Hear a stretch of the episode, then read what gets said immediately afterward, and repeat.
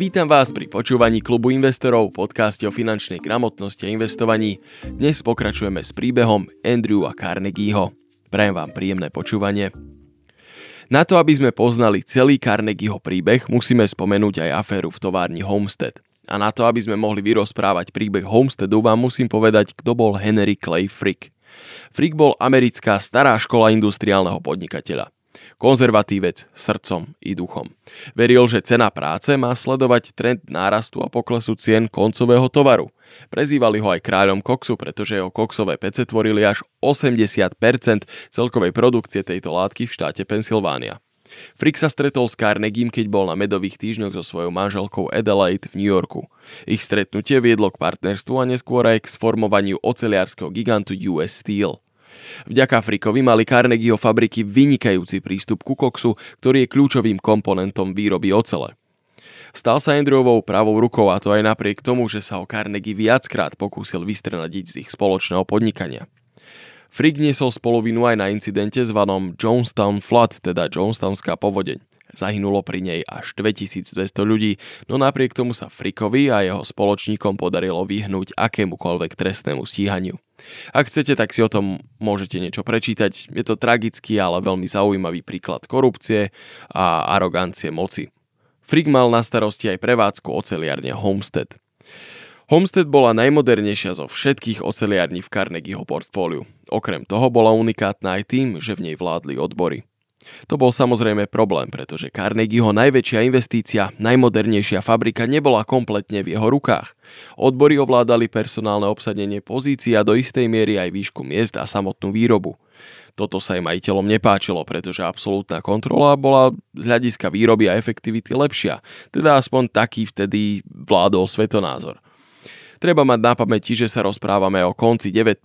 storočia, teda čase, ktorý není tak veľmi vzdialený feudálnemu zmýšľaniu a bolo to dávno predtým, než komunizmus a socializmus a všetky tieto podobné o, filozofie nabrali na popularite. Homestead je však dobrým príkladom toho, prečo sa tak dobre uchytili. Ľudská práca bola pre industriálnu elitu komodita. Komodita, ktorej cena mala byť tak ako každý iný náklad minimalizovaná. Myšlienka, že robotníci majú akúkoľvek spolúčasť na úspechu a nebodaj na riadení firmy bola pre mnohých absurdná a neprípustná. No presne to sa stalo v oceliárni Homestead. Takzvaná Amalgamated Association, teda únia zamestnancov, považovala fabriku za svoj domov. Verili, že ich práca je s ňou priamo spätá a teda v istom zmysle im patrí. Nemienili sa je len tak vzdať. Pre Carnegieho Afrika bola misia jasná rozpustiť odbory a umožniť tak zníženie nákladov na prácu a teda zdvihnúť celkový profit. O celú záležitosť sa mal postarať Frick, pretože Carnegie odcestoval do Škótska. V minulosti sa verejne zastával práv robotníkov a odborov. V očiach verejnosti chcel pôsobiť ako ľudomiel a ochranca slabších. Podľa mnohých komentátorov a historikov išlo o pokus vyhnúť sa priamej zodpovednosti za prípadné problémy prípade, že by pracovníci Frikovú zmluvu odmietli, mal od Carnegieho jasné inštrukcie zamknúť továreň a demonstrantov jednoducho vyhľadovať. To, že očakával problémy, naznačuje aj list, ktorý mu poslal z Anglicka. Stálo v ňom. Schváľujeme všetko, čo urobíš. Budeme s tebou až do konca. V júli roku 1892 sa robotníkom skončila ich kolektívna zmluva. Frick im predstavil nové podmienky, ktoré by však znamenali dlhšiu pracovnú dobu a menší plat. Odborári ich prirodzene odmietli a pokúsili sa skontaktovať s Carnegiem, no neúspešne. Frick postavil okolo fabriky múr, robotníci ju preto začali prezývať Fort Frick. Oznámil im, že spoločnosť už nebude vyjednávať s odbormi, ale len s individuálnymi robotníkmi. Tým by im samozrejme odobral akúkoľvek kolektívnu moc a vplyv na vyjednávanie. Carnegie mu zo Škótska písal, aby dobre zdôvodnil zamestnanie každého jedného človeka. Veril, že únia živí priveľa hladných krkov. Stavil na kartu, že robotníci si radšej nechajú svoju prácu ako svoje odbory. Mýlil sa. Robotníci držali spolu a nesúhlasili s novými podmienkami. Frick preto pristúpil k uzavretiu oceliarne. Pred jej bránami vymkli 1100 mužov. Zvyšných 2400 sa k ním zo Solidarity pridalo a pustili sa do štrajku. Frikov plán bol, že robotníkov, ktorých zastupovalo Amalgamated Association, nahradí lacnou pracovnou silou. Pre zaujímavosť, často sa na tieto účely používali imigranti z Rakúsko-Uhorska. Odborári a rodiny robotníkov mali mesto a aj oceliarem pod kontrolou a preto tam Frigi nemohol len tak poslať svoju zástupnú pracovnú silu. Tá celá továreň bola obklúčená.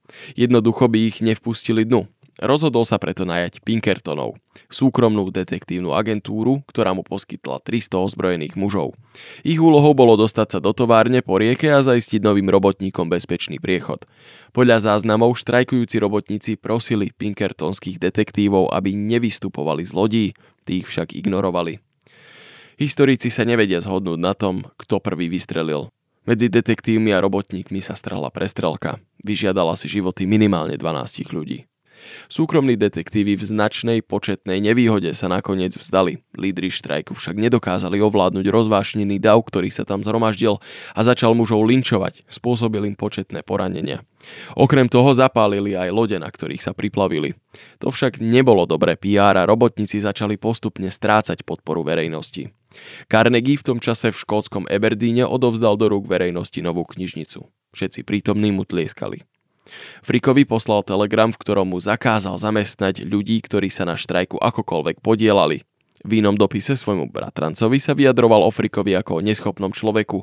Najviac mu však vadilo, že sa zle pripravil na svoju vojenskú kampaň a preto veci dopadli tak, ako dopadli. Nevyčítal mu zlé morálne alebo etické rozhodnutia. Vadilo mu len to, že je zlý generál. Obliehanie oceliarní ukončila až Národná garda, ktorú sem povolal guvernér. Ďalším klincom do rakvy odborárov sa stal pokus o atentát samotného Frika. Strelec Alexander Burkman ho postrelil do krku, tento však prežil. Ruský anarchista Burkman nebol nejako prepojený na demonstrantov, no napriek tomu sa v očiach verejnosti spojil tento incident so štrajkom v Homestede. Hovorí sa, že aj napriek dvom strelným ranám v krku Frick nešiel domov, ale dokončil celý svoj pracovný deň, na konci ktorého napísal Carnegiemu, aby nechodil domov, že on sa o ten štrajk postará, aj keby ho to malo stáť život. Napriek tomu, že sa Carnegie chcel vyhnúť akejkoľvek zodpovednosti za udalosti v Homestede, jeho reputácia utrpela obrovskú ranu ranu, ktorú sa mu podarilo iba čiastočne zaceliť až na konci jeho života, keď rozdal približne 90% svojho majetku.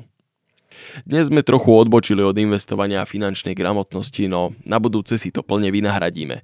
Pozrieme sa spoločne na Carnegieho esej The Gospel of Wealth, teda Evangelium bohatstva. A ja vám ďakujem, že ste si nás vypočuli. Ak chcete podporiť náš podcast, choďte na www.investiciaslovensko.sk a pridajte sa do klubu investorov. Ďakujem.